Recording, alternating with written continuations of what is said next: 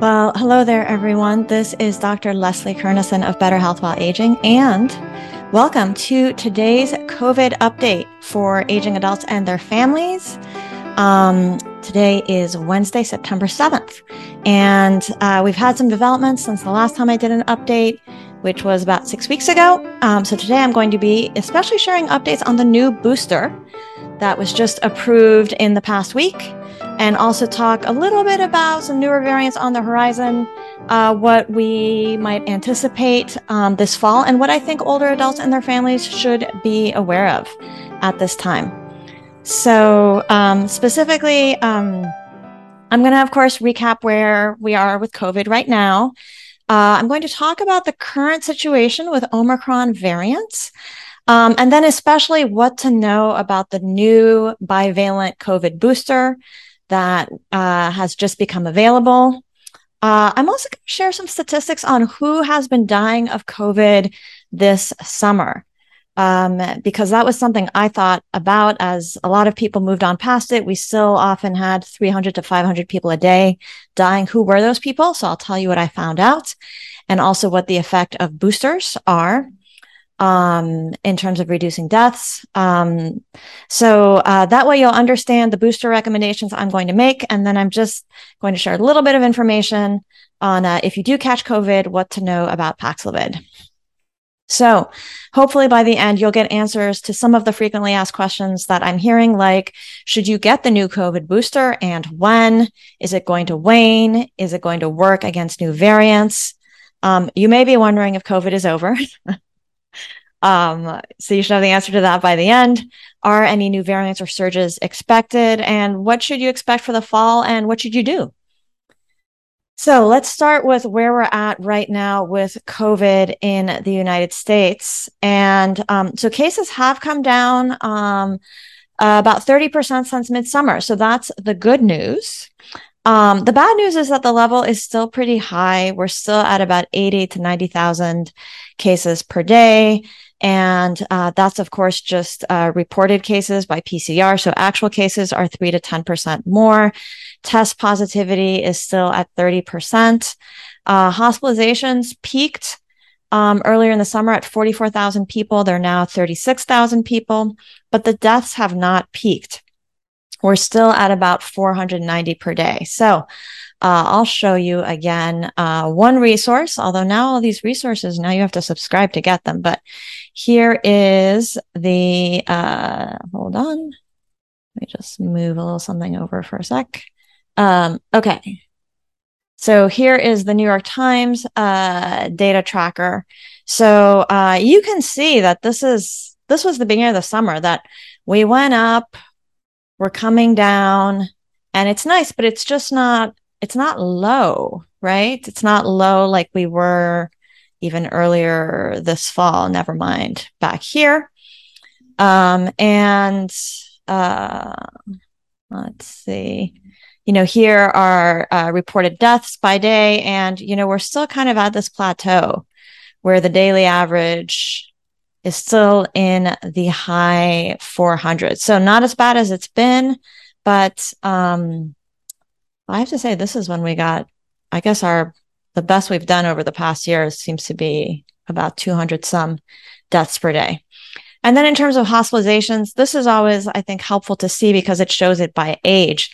And so you can see every time we go up, it's especially older adults who get hospitalized um, more. But that's, you know, we're starting to see a decrease in hospitalization in that age group and in other age groups. So that's good. Um, so again, case counts are not, you know, they're good for the trend, but we should assume actual numbers are much higher. So you can look at something like Walgreens, um, where the test positivity rate, you know, is better than last week, but still fairly high. So uh, we're doing better than we were six weeks ago. Um, and you know the numbers are not low so i think it's important to be aware of that um, as always and then in uh, nursing homes, we see that they had a peak uh, earlier in the summer and it's starting to come down. We're at about 10,000 cases per week in nursing homes and 254. And I always look at that because that's really reflective of the impact on our, our frailest uh, citizens. Now, um, in terms of the uh, variant uh, situation, so here is the CDC's variant proportion tracker. And what we can see is that BA5 has been dominant throughout the summer. It, you know, kind of took off at the beginning of the summer and has has been dominating. But we have another one that has been growing, which is BA 4.6. Um, and right now it's at 8.4%. Um, but if you look at different regions, the region where it's highest is actually Iowa, Kansas, and Missouri. Um, it's up to 18%. Uh, and we're also seeing it more in um, uh, the eastern seaboard, I would say, and a little bit in the southeast. Um, so that's another thing is when we look at national numbers in the states, we're probably having different kinds of, uh, see here it's 10% in uh, New York, New Jersey. And let's see. Yeah so you can look a little bit yours so this is this has been um creeping up. So let's go back to the slides for now. And the main reason why that is of interest just one sec let me switch my share back um oh well i'll talk more oh, losing control of my slides. All right.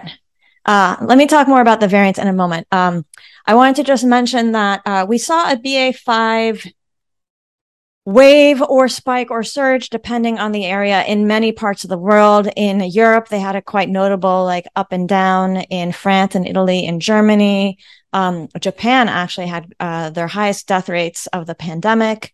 Recently, also quite high in South Korea. Same in Australia, and New Zealand. Um, in other parts of the world, like Africa and um, some parts of South America, uh, it seemed less pronounced when I look at the uh, the curve. So in general, worldwide, we're seeing a decline, which is good. Um, so the variant situation. Um, so BA5 seems to be dominant in most places, and we have BA 4.6, which is slowly growing in the United States. And um, research in the laboratories at how it responds to antibodies and to uh, blood sera from people who have previously had COVID um, does show that it may be better than other variants at evading prior BA5 antibodies. And concerning to me, it is resistant to Evusheld. So, um, Evusheld is the long lasting monoclonal antibody, which is recommended for people who are immunocompromised uh, and has been protective against many of the Omicron variants.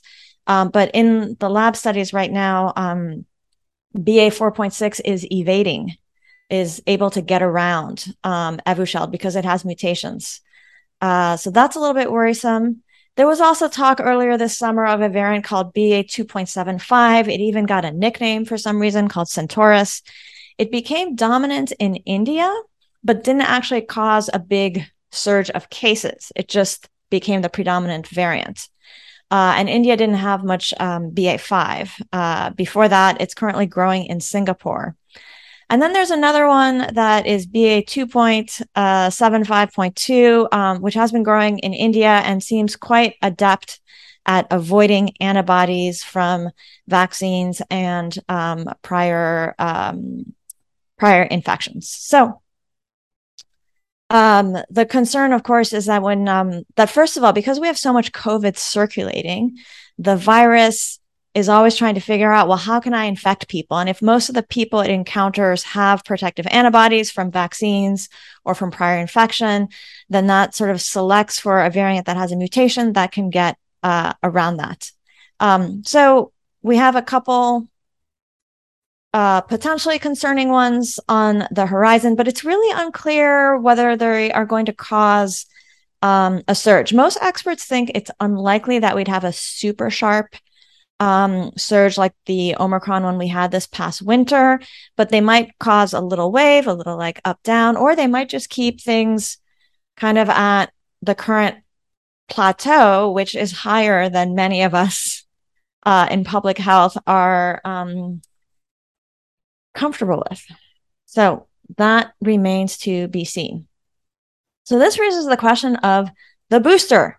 So the big news as of the past week in the United States is that we have a new COVID fall booster that has been approved by the FDA and the CDC. It is a bivalent booster. I'll explain what that means um, in a moment. And it's available, um, it's recommended right now for all adults in the United States. And it's available if you are at least two months um, after your primary vaccination series, so two doses of mRNA vaccine, uh, or possibly one if you did get Johnson and Johnson, or if you're at least two months um, post your last booster. And until now, the booster was a a dose of the original um, mRNA vaccine.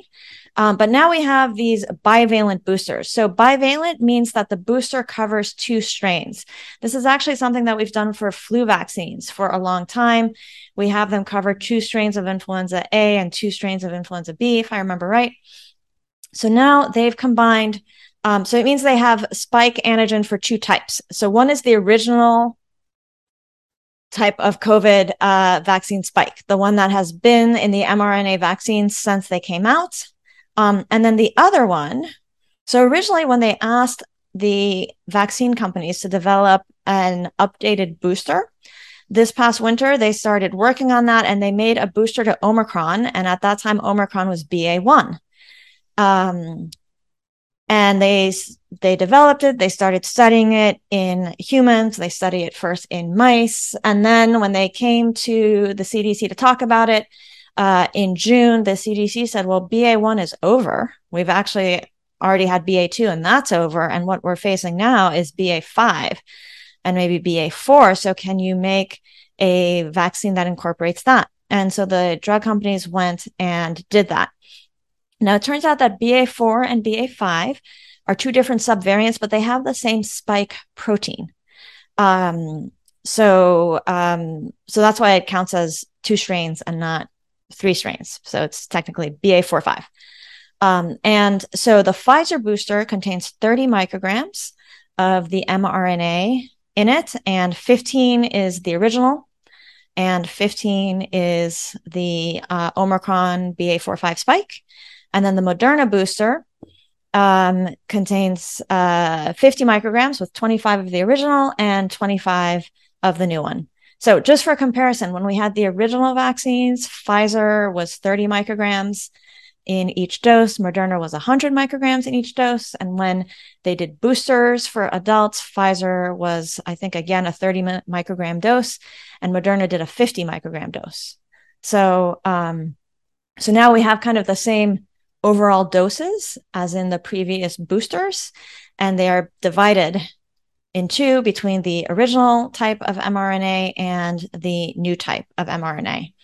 And what's interesting and important to realize is that when the CDC and FDA approved these new boosters, they basically unapproved the old booster. They ended the emergency use authorization and said that the previous, what we call monovalent booster, so the one that had just the original strain, they said that that is no longer authorized. So in principle, you can't get it anymore. Um, now, they say that if you're going to get vaccinated, like the original vaccine series, if you're somebody who at this point still has not chosen to get vaccinated but would like to get vaccinated, um, the original vaccine series is still the original, only original strain of COVID mRNA. So you're supposed to get two doses of that and then the latest booster, which is this bivalent booster. So hopefully that's not too um, confusing to people.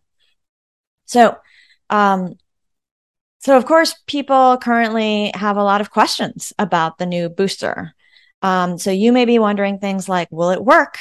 Will it be effective against variants that might be coming up, such as BA 4.6?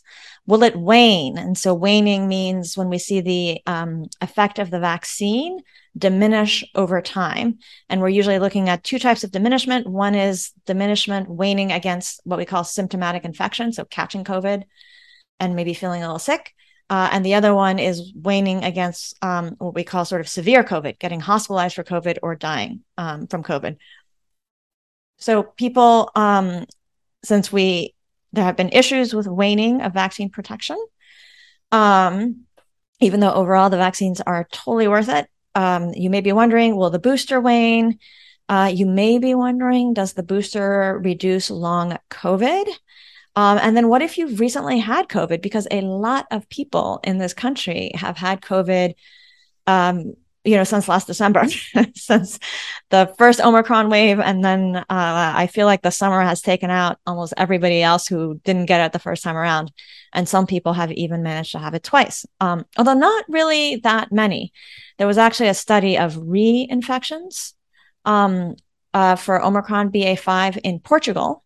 And they found that of people who had Omicron in the wintertime, BA1, only about 1.5% of them um, got um, BA5. So it, it seemed actually reasonably protective. Um, so to answer the FAQs, let's talk about the data on bivalent um, boosters. Um, so uh, Moderna and Pfizer both did present human data on their bivalent. Again, it was BA1 that they originally developed um, in uh, late winter, early spring. And they found that um, these boosters created higher antibody titers compared to the fourth dose of the original booster.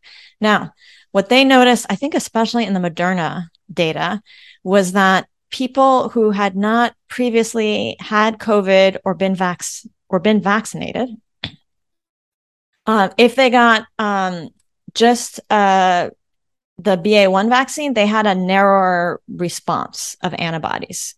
Um, because what they want is to give your immune system the stimulus and then for you to create what they call a more diverse, broader range of antibodies. Um, and the fact that our immune system often does that is why um, vaccination has been protective and helpful, even as variants have evolved and are fairly different from the original strain. Um, so this kind of raised this made them i think a little nervous of creating a booster that was just omicron ba1 and i think that's part of the reason why the current booster is uh, is bivalent um, and then they were told to create uh, an updated uh, bivalent booster with BA45 and to have it ready by early fall. And so what they did is they actually presented just mouse data. They are doing human trials, um, but they're in progress and the data is uh, is not yet available. Um, and so if you want to see some of that data, I will share in the links associated with this update. Um, this right here um, these are the presentations from the uh, is Advisory Committee on Immunization Practices at the CDC um, from September 1st and 2nd. This is last Thursday, Friday, not even a week ago. Uh, and all the slides of the presentations are currently here. It's quite technical, but uh, this right here, the clinical considerations, they end up going over um, a lot of the data.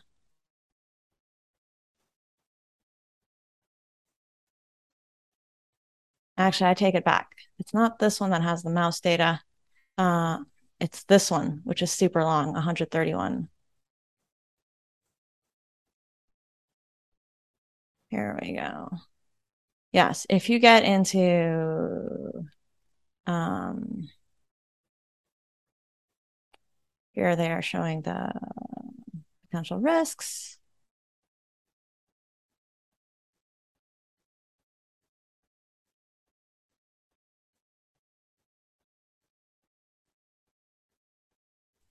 Well, the mouse data is definitely in the presentation of Moderna and Pfizer, and I think it's recapped in these two. But I won't look right now. I will just say though that if you if you want to see the nitty gritty data of exactly what they did, it is all here. So come to this page first, and then take a look through the slides and knock yourselves out. Um, I look at so many different resources in preparing these that later I sometimes have a little trouble finding where I saw what. Um, okay, so um, the mouse data showed that the bivalent vaccine generated higher antibody titers to all Omicron variants compared to the original booster. So this seems to be a good thing. Um, so in terms of answering the frequently asked questions, will it be effective against BA 4.6? So BA BA 4.6 has mutations in the spike protein compared to BA4.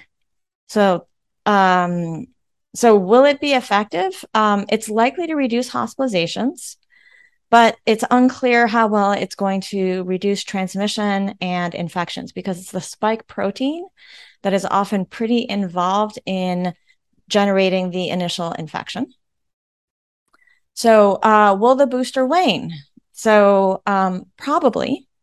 Uh, studies in general have suggested that the fourth booster, so some people got, um, I wrote fourth booster, but I should have written fourth dose. It was the second booster for people who had an initial mRNA series. Um, so studies have suggested that the fourth dose in those people who got it began to wane against infection in two months. Now it's disproportionately older people um, who got a second booster, a fourth dose. Um, and we know that waning is more likely to happen as people get older. It's, you know, it happens more with the aging of the immune system. So uh, this booster um, might wane uh, as well. Nobody knows really how fast. Um, does it reduce long COVID? So we don't know. Um, it's actually been a little hard to parse out the effect of um, boosters on long COVID, in part because we keep having a different variant every few months, and um, and also people increasingly are now having COVID when they've already been vaccinated, when they may have already had COVID before. So there is some data that suggests a little less long COVID uh, after boosters, uh, but we don't know for sure. Um, and then what if you've recently had COVID? So I'll talk more about that in a bit, but the CDC right now says that if you've had COVID in the last three months, you should uh, you should wait. They recommend waiting at least three months before you get uh, the booster. And um, I'll explain in a little bit that um, why the data to me feels a little unclear on the benefits of boosting if you have what we call hybrid immunity, which means that you've both been vaccinated and had COVID, which is now the case for many people in the United States. So you may be wondering, um, so since we have mouse data but not human data for this new booster that is bivalent with um, BA45, why is it being recommended right now? And um, there are a couple reasons. So one is that the CDC did modeling studies um, where they uh, they basically tried to predict how many hospitalizations and deaths we would have in the fall under a few scenarios. So one scenario was what if you start boosting everybody um, in September rather than in November, or just people age 50 plus um, in September, November, and um, and uh, and what if there's um, kind of no new variants? So we have something kind of similar versus a new, what they call immune escape variant. So something that can escape the pre-existing immunity that people have from vaccines or previously having COVID. Uh, they modeled those scenarios, and their model suggested that um, that you could really avoid a lot of um, hospitalizations and deaths if boosters were recommended to everybody. And they assumed that the uptake would be similar to uh, flu vaccine uptake. And you know younger people get vaccinated less for the flu than older people but some still get vaccinated um, they found that you would uh, um, avoid a significant number of hospitalizations and deaths um, if uh, if they started the boosting um, sooner, and that is probably about getting people at risk uh, the booster coverage sooner, and also about among people who are less at risk, the people who are under age fifty, uh, reducing transmission somewhat when more of them have recently been boosted. And again, if you want to see the modeling, it is, hold on, let me look again. Okay. This is in Dr. Oliver's CDC presentation slides. This is where they presented the results of the modeling.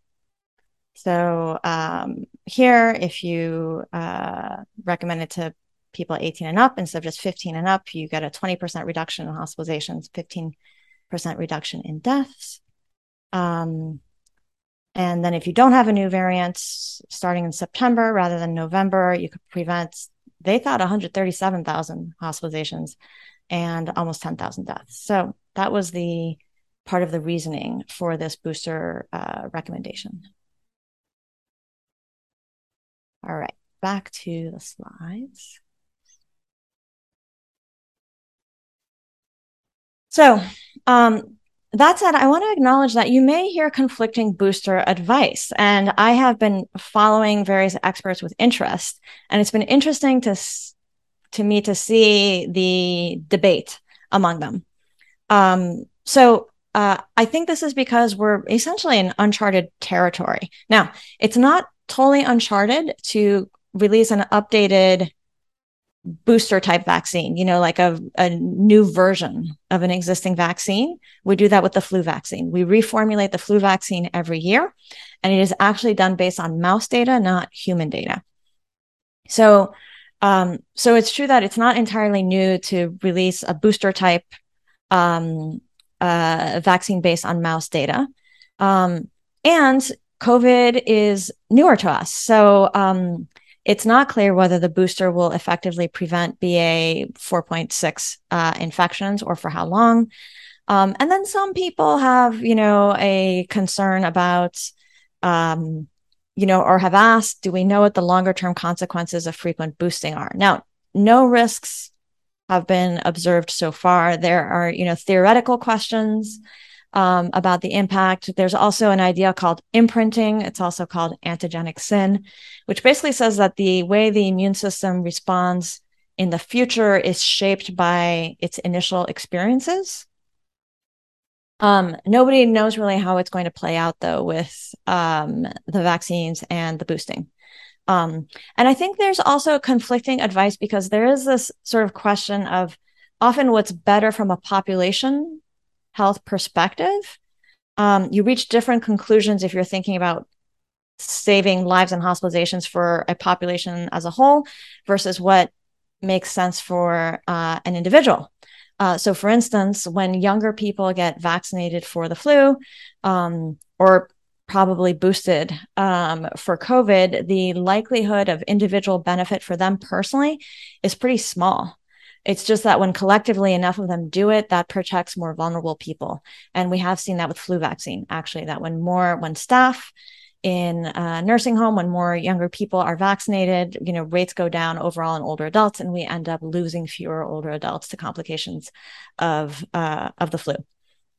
So I think that's part of the debate. That people also have concerns about, you know, already not enough people got boosters when they first became available, and if this booster doesn't have the effect that the public expects you know will they lose confidence in it? So there are a lot of considerations in how to make the um, recommendations. And i think this is why even among the experts that i consider very reliable and well qualified i'm seeing them come to different conclusions um, about um, boosting. So and we'll cover a little bit of that back and forth in a moment. So if you yourself are wondering what to do and you may well be wondering what to do this is what I think is important to know. I think it's important to have uh, at least some sense of the risks of COVID, and you should have them for your age group because the number one factor that affects how risky COVID is, especially when it comes to hospitalization and death, is age, age and serious comorbidities. Um, so you should have a ballpark sense of what the risks are and be familiar with what we know so far about the, va- the benefits of vaccines and boosters. Um, so, in terms of the risks of catching COVID for everybody, I would say they are first of all, there's the possibility of having prolonged symptoms. So, if you catch COVID, some people feel like they just have the sniffles for a week, and some people feel like they have the flu and feel kind of crappy for a week. And you have to be in quarantine or isolation. You can't work, it's disruptive to your life. But separate from that, some people are still feeling unwell four weeks out, tired, brain fog, um, shortness of breath, you name it. Um, that seems to be about 20% potentially of people. There was actually a recent study that just came out and they found that number as well. Then there's what I consider significant long COVID, which is not just you're still more tired than usual at four weeks, but is having um, for me, it's having, you know, I know people who are disabled after they've had COVID who get dizzy when they stand up and, you know, have not been able to go back to work. Um, so that, you know, really more substantial sim- symptoms that really keep you from doing your daily life activities, uh, impair ADLs and IADLs, um, as, uh, as I might say. activities of daily living and, and instrumental activities of daily living, that's probably like one to 5%. Depending on uh, the study, it may be becoming a little less common now that so many people have had COVID or with the variants. Um, but still, I think that's that's not trivial. Um, there are signs of increased risk of later health problems. So a lot of the studies coming out are showing higher risks of cardiovascular disease, of diabetes, of this, of that, of clots in people who've had even mild cases of COVID. A lot of those studies were done uh, in people before vaccination was widespread. We're now starting to get data on how likely it is when people have been vaccinated. It's hard to quantify that risk. It's a small risk, um, but probably there. Um, and then the ones that we really worry about are hospitalization um, or death from COVID. So, how do you know, especially what the risk of hospitalization or death might be for you if you get COVID? Um, and uh, so I thought about this a lot this summer because I was struck by the fact that people were kind of treating COVID as if it was over. But at the same time, we had 350, 400, 450 people on average dying every day. And I thought, who are those people? Um, and who was getting hospitalized? Uh, and especially for those who were dying, how old were they and what was their vaccine status? So I decided to do uh, a little bit of digging, and I want to show you a data resource that um, can be used for kind of back of, I use sometimes for back of the envelope uh, calculations. And um, so let me switch right here. So the CDC, for those of you who like data, has some pretty cool data sets that are publicly available. So this one is called Rates of COVID 19 Cases or Deaths by Age Group and Vaccination Status. Um, and um, sorry, this is very technical, but these are, you know, the columns in the data sheet. Um, and what you can do is you can uh, create a visualization. Now, I already created the visualization earlier. Um, and so you can both get a um, a table of data that's a little more specific, like you can filter it. So here I said just for July, the outcome being death, and here I said to show the data based on age group. So you see it cut in slices here of um, age five to eleven. This is actually twelve to seventeen. Over here, 18 to 29, 30 to 49, age 50 to 64. This is all ages lumped together uh, 65 to 79 and 80 plus. So I, I like this because it breaks down um, a little bit more people age 50 and up. And it's really at age 50 that we start to see significant increases in risk for hospitalization and death due to COVID in most people. Uh, there are younger people who are at very high risk for autoimmune or immune conditions, excuse me, um, and other things. And then here I have put in as the measure the crude unvaccinated incidence rate. So uh, all the terms are divided, are explained um, right here. Um, so vaccinated, so it's it's how many uh, how many of the event there were among uh, per hundred thousand population. Um, so that's for vaccinated, and then there's another one. This is the same one here for uh, unvaccinated. So the incidence rate, so how many per 100,000 people. And um, so what we can see right here is that it was, um, and this is just for, this is just for one week in July. So the CDC has these uh, mortality morbidity weeks. Um, you can look it up and then see they'll, they'll put what month it corresponds to but this this week actually is the week that ends on saturday july 2nd so it's really the last week of june um, right here. And they and so see um, there are also cases but i decided to just look at deaths right here. And so you can see how many people died in each age group during that week. Now this is not entirely uh, national. This is a sort of representative sample it says select us jurisdictions jurisdictions, but we're going to assume it's representative of the population. So we had we had more deaths than are counted here. I'll show you in a moment um, what I did with that. But if you look at this, you can see really the difference between. Um, first of all, you see that there were per hundred thousand population, there were way more deaths uh, among people um, who were 80 and unvaccinated, right? And still more among those who were 65 and 79 unvaccinated. And then next was people who were 80 um, and vaccinated. And then you see that the number of deaths is like trivial. So you really see it moving up as people get older. So then I wanted to learn a little bit more about it. And so um, if you're a data junkie, you can actually copy these tables and put them into Excel, and then you can do a few other calculations on them. So let's take a look at that. Um, so I put it into an Excel spreadsheet, and then I did a few additional sort of calculations. So first of all, I wanted to know. Um, so here are how many vaccinated people during this week, um, this last week of June, um, died right here. And so you can see the number goes up quite a lot as we get into higher age ranges. But I sort of thought, well, what percent of the deaths for the week was that? So I added up the number of deaths. Um, these are the number of deaths in each age group. It's uh, combining vaccinated and unvaccinated. So it came out to um, 1,192.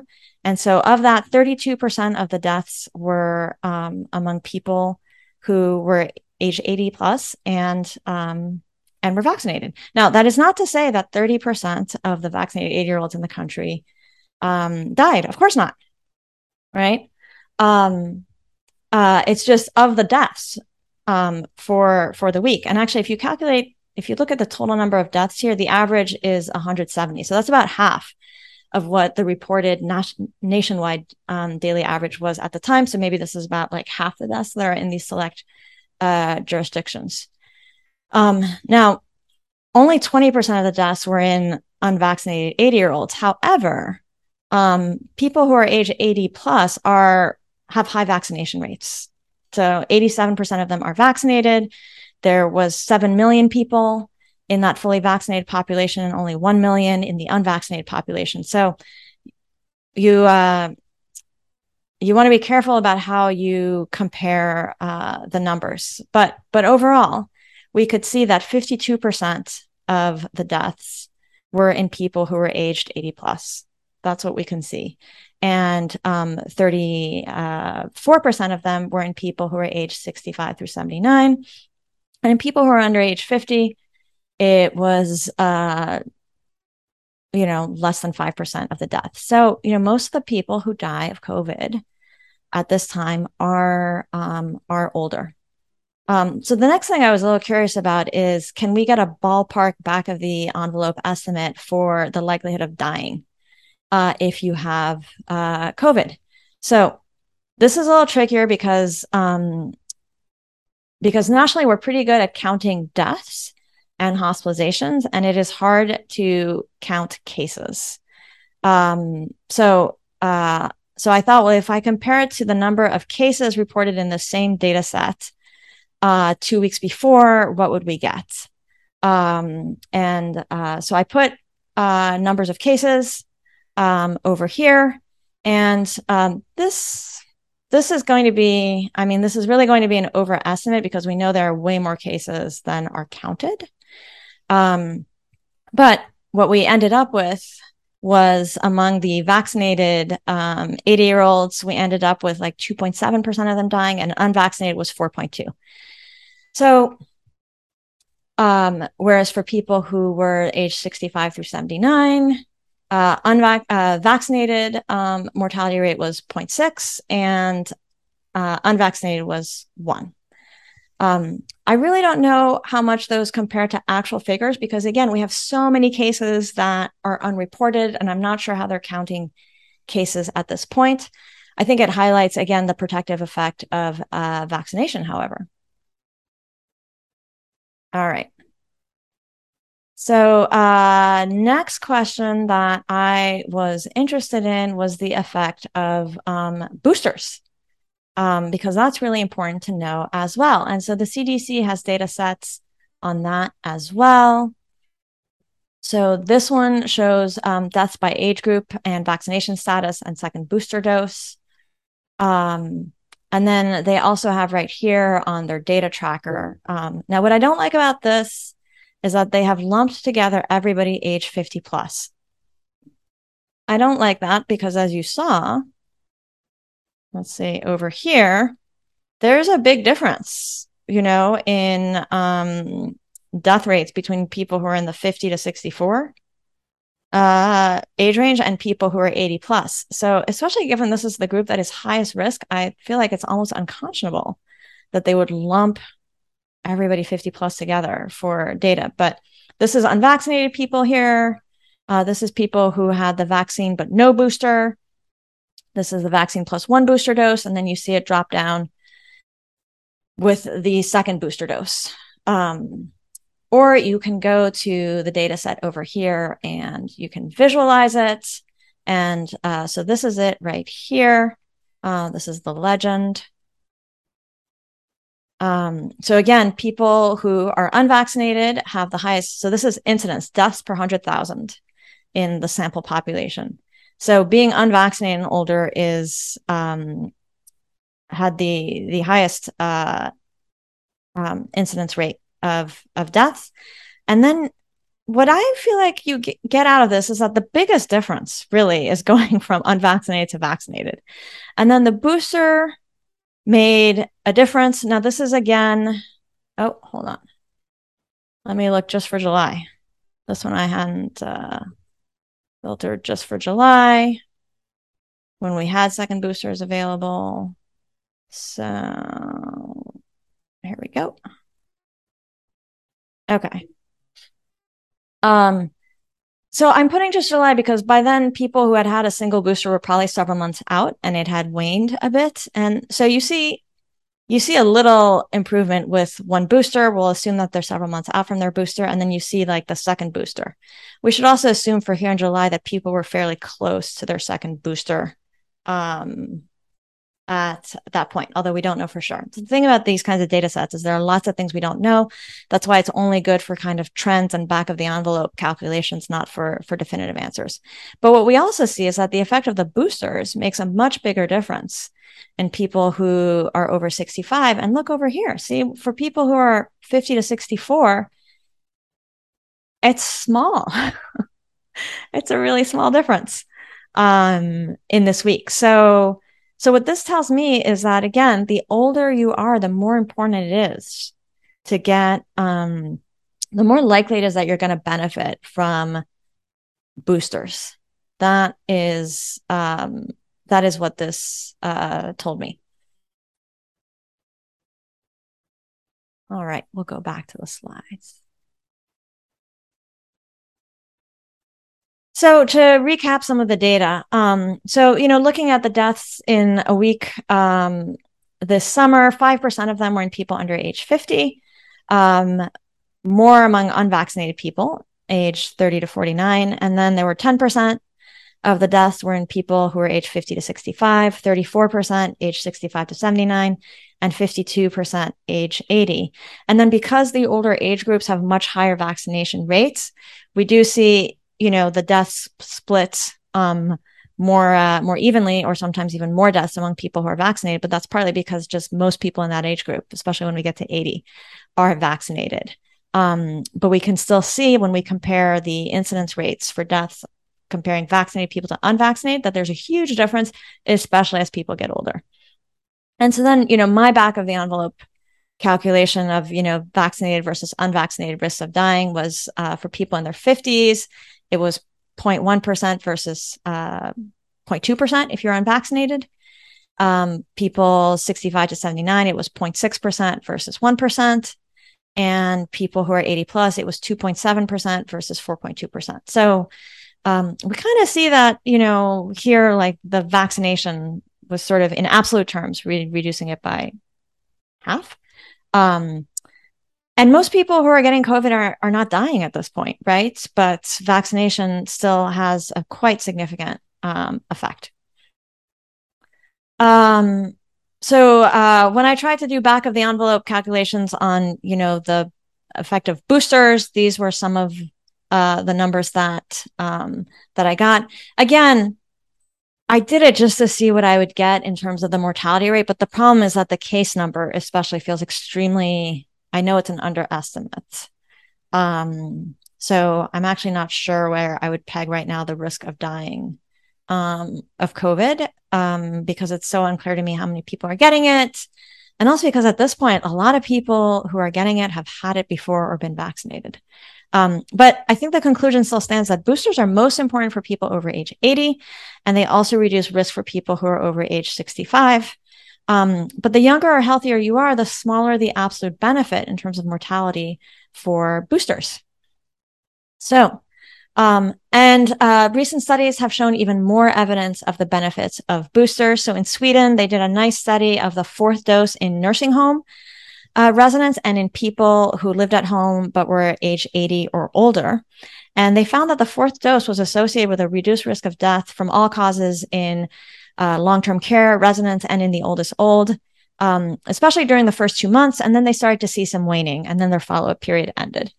Um, similarly, there was an Israeli study of uh, the fourth dose in nursing homes. So the corresponding incidence of hospitalizations for mild to moderate COVID 19 for severe illness and mortality. Um, so in their study population, there was 0.9% of the group that got, um, oh no, this is the incidence. So not the person. Oh, hold on, hold on, hold on. This is comparing the fourth dose to the third dose. Now I remember. Um, and people who had a third dose were at least four months out. So we can consider it a waned third dose, right? Um, so uh, people who had a fourth dose, their hospitalization um, rate was uh, 0.9%. And if they had just had a third dose, it was 2.8%. So you could see a nice drop in hospitalization rate there. Um, for uh, what they quantified as severe illness, it was 0.5% among people who had a fourth dose and 1.5% among people who had a third dose. And then for death, it was 0.2% um, for people at a fourth dose and 0.5% for people who um, had a third dose. So again, that shows the benefit of a recent booster in people who are frail. These are also, you know, kind of lower mortality rates um, than in my back of the envelope calculation. So that might be because, again, the case rate that I have working with is a huge underestimate. I'm not sure um, how well they reported cases there. And then we also, in general, in the States have higher mortality rates than other developed countries. Um, that's been consistently shown. So that might be a small effect as well.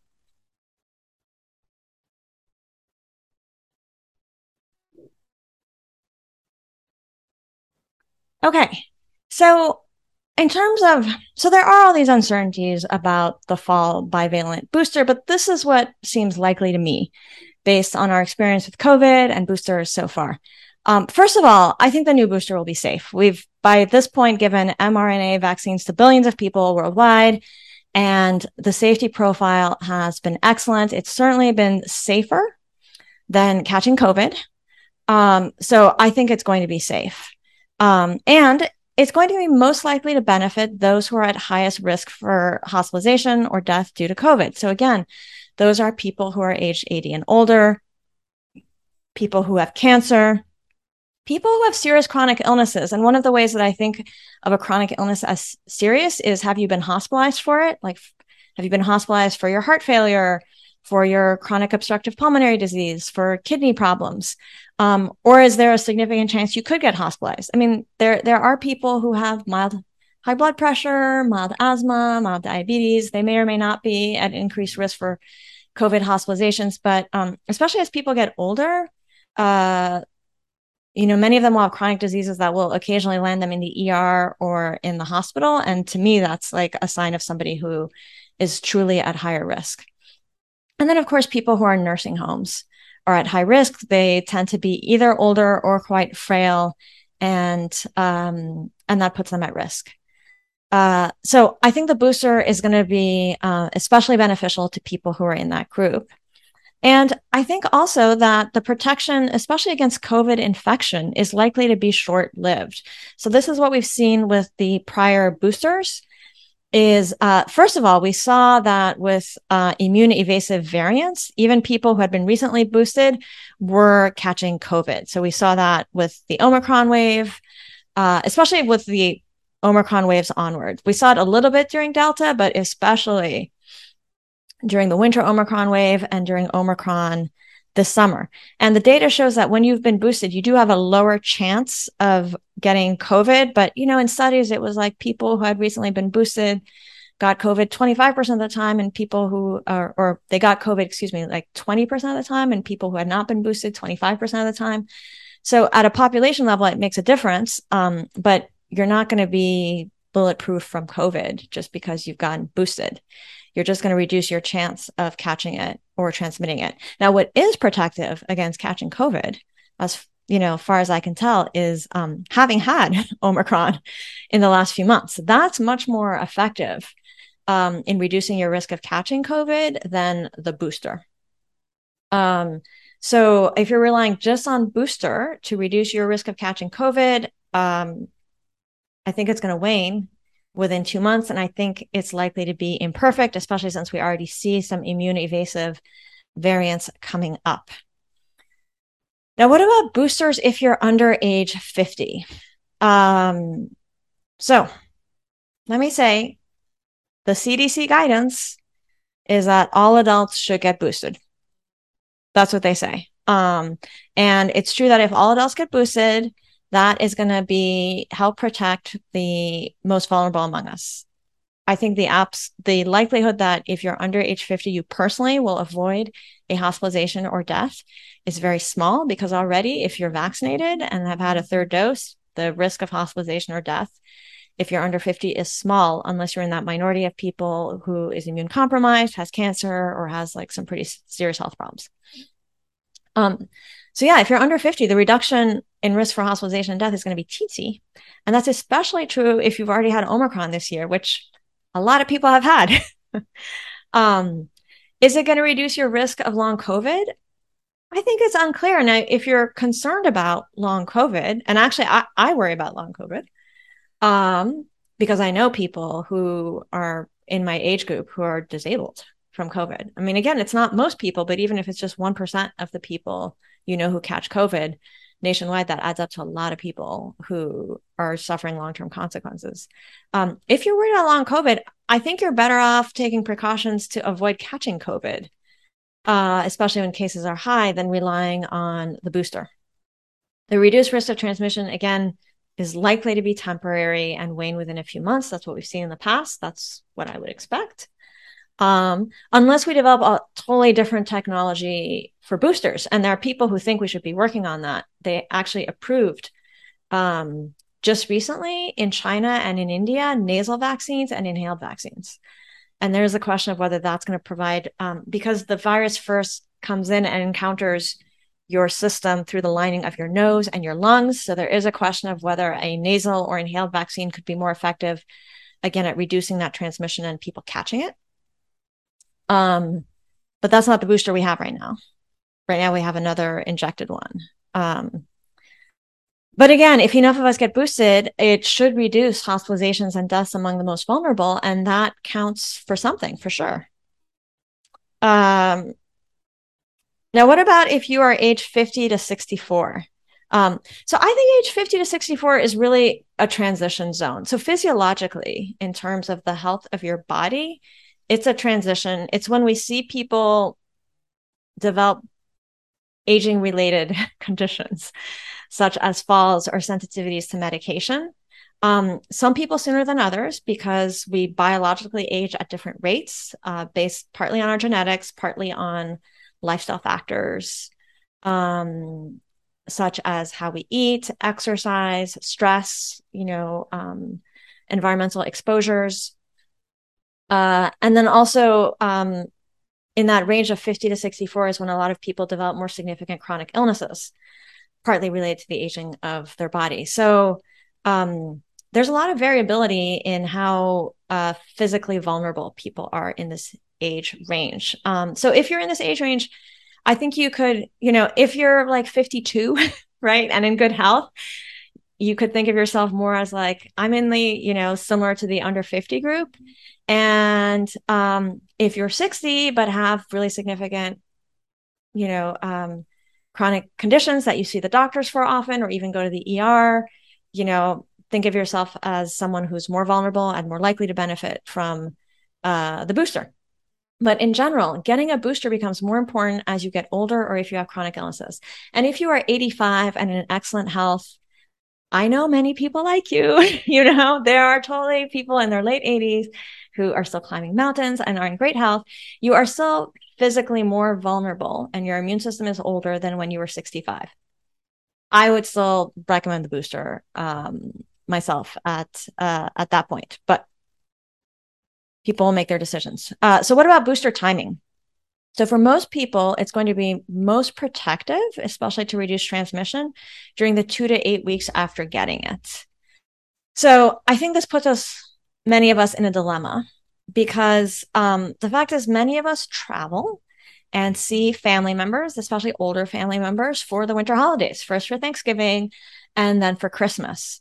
So, from that perspective, you know, getting boosted in late October or early November means that your your window when you're going to likely to have the most protection from catching and transmitting COVID is going to overlap with that holiday travel and gathering time. Um, but again, the CDC recommends all adults get boosted now, unless they've had COVID in the last three months.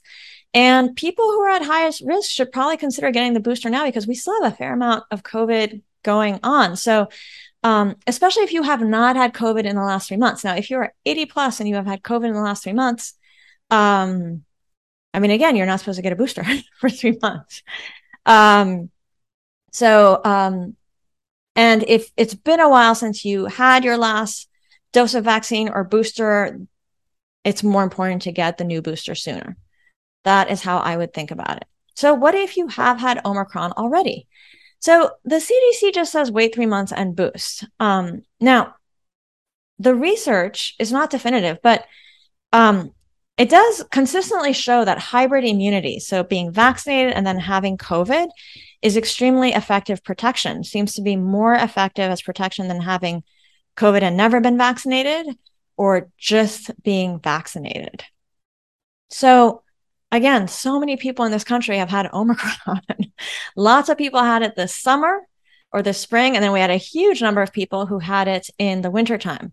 Um, so, especially if you're under 50, if you've had three doses of the vaccine and had Omicron, it's kind of unclear to me what you're going to get from the booster, um, other than again, uh, possibly a you know reduction in your chance of catching COVID for the next few months. But again, having already had uh, Omicron so far has been decent at providing protection. So especially if you've had in the last six months, uh, you know, I I think they don't bring up the question of whether you've had COVID because they don't want to confuse people.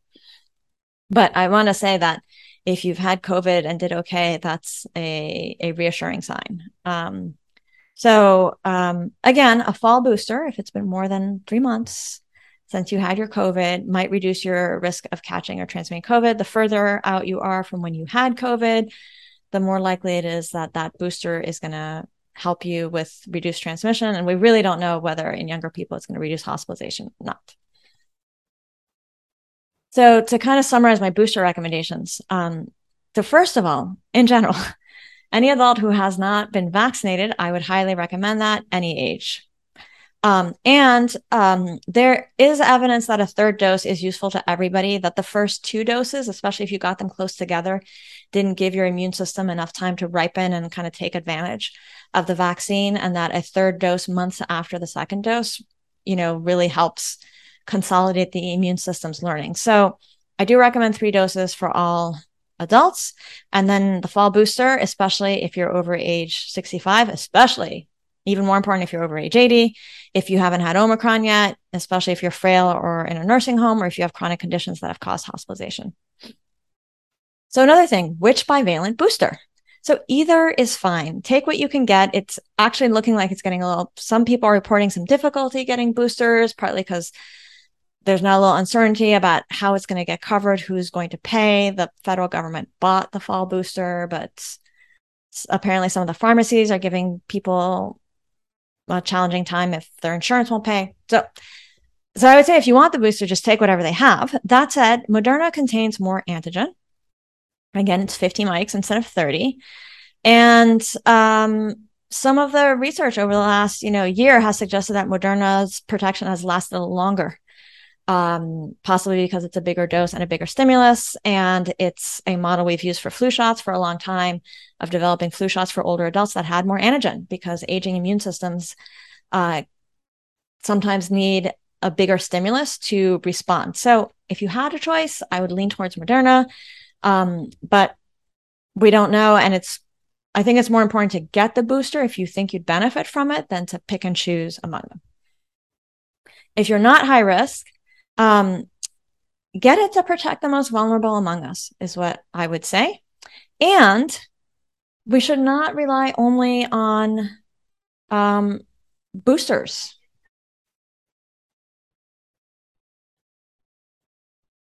Uh, sorry, phone took off. Uh, we shouldn't rely only on boosters to reduce COVID for ourselves and people we care about. There are lots of other ways to reduce COVID transmission, such as masking indoors when case levels um, aren't low, like now. They're not low yet. They're not as high as they were, but they're not low. Uh, making sure indoor spaces are ventilated, um, testing and staying away from others if you feel unwell. And it can take a few days for a test to turn positive. So, you know, not going with friends and being like, oh, it's just a cold. I mean, maybe it is, maybe it's not. We can also advocate for funding of better vaccines. So Congress has not renewed the funding that the White House wanted to for testing, for treatment, and also for vaccine development. Uh, but China and India have recently approved inhaled and um, nasal and inhaled vaccines, which is a type of vaccine that many experts think might make a meaningful dent in how we manage COVID. Um, we can advocate for better indoor air quality. For people who are immune compromised, Evusheld has been underused. And if you have already had it, they have now announced that you can get another dose after six months. Now,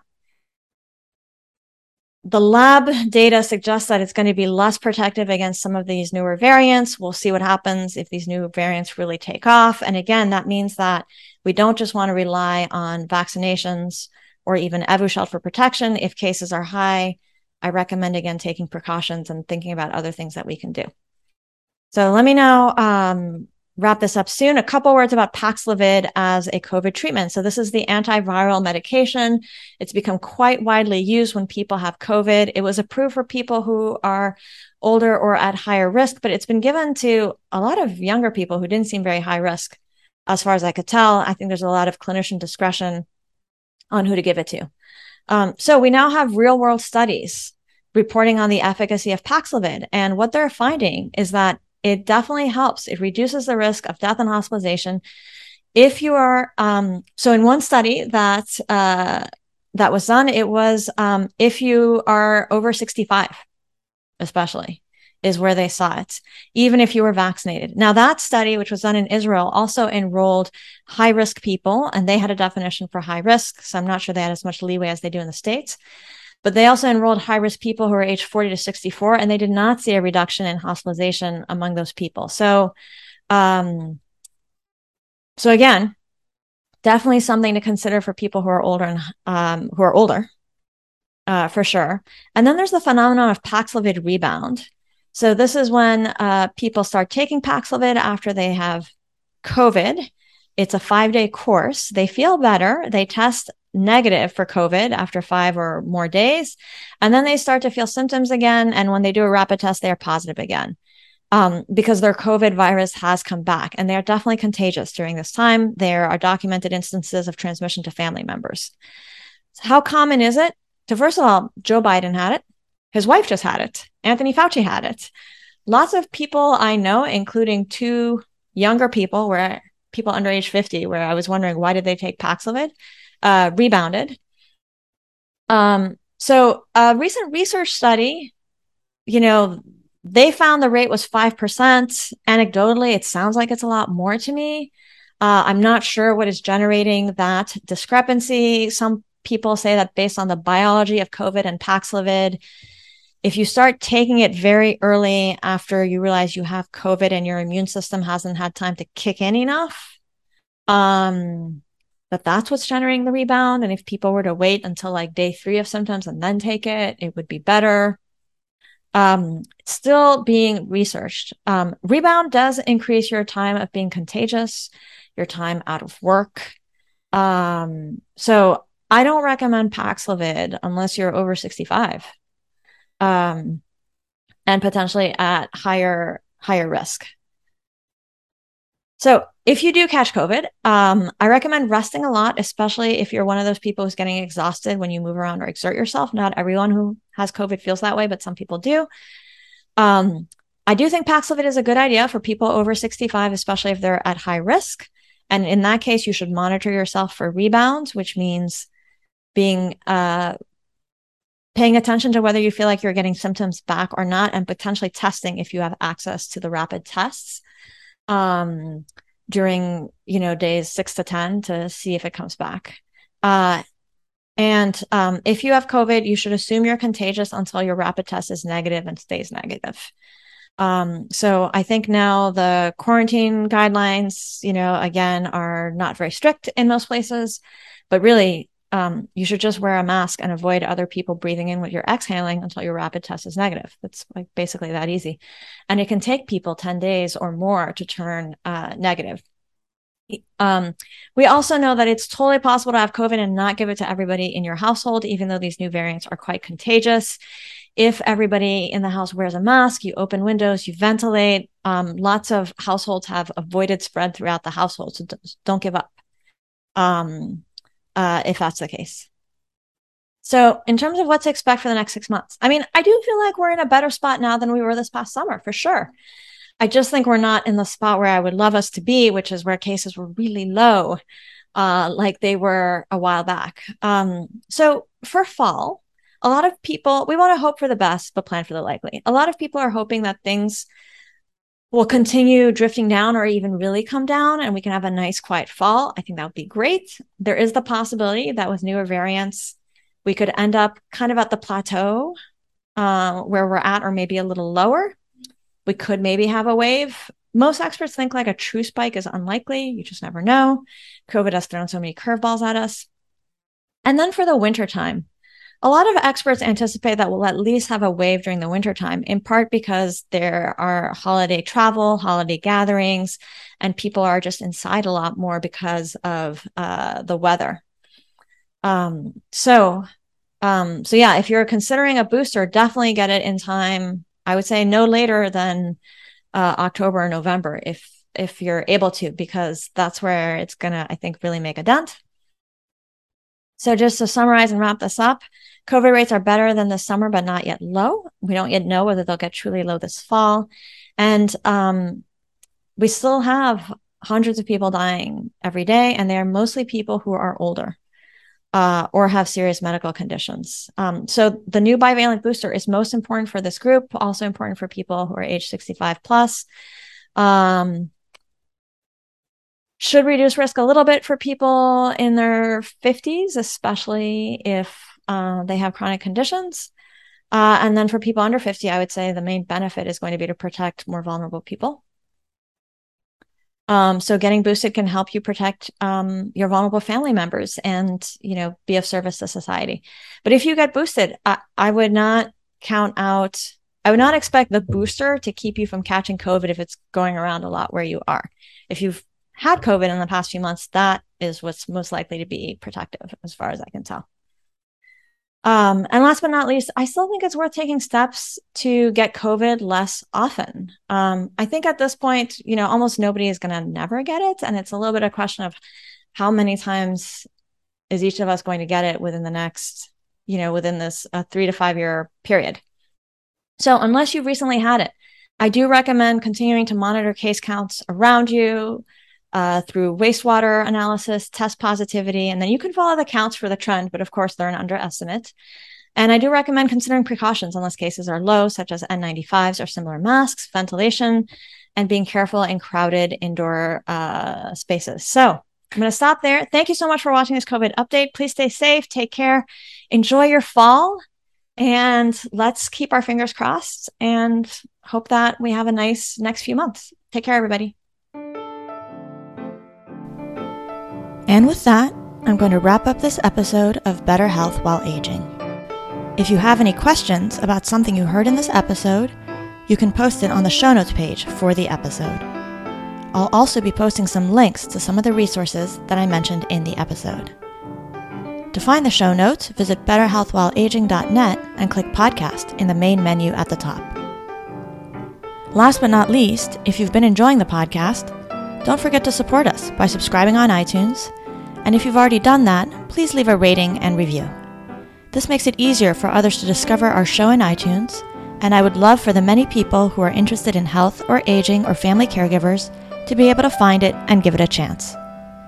Thank you so much for listening. I'm Dr. Leslie Kernisan, and I'm looking forward to you joining us for future episodes.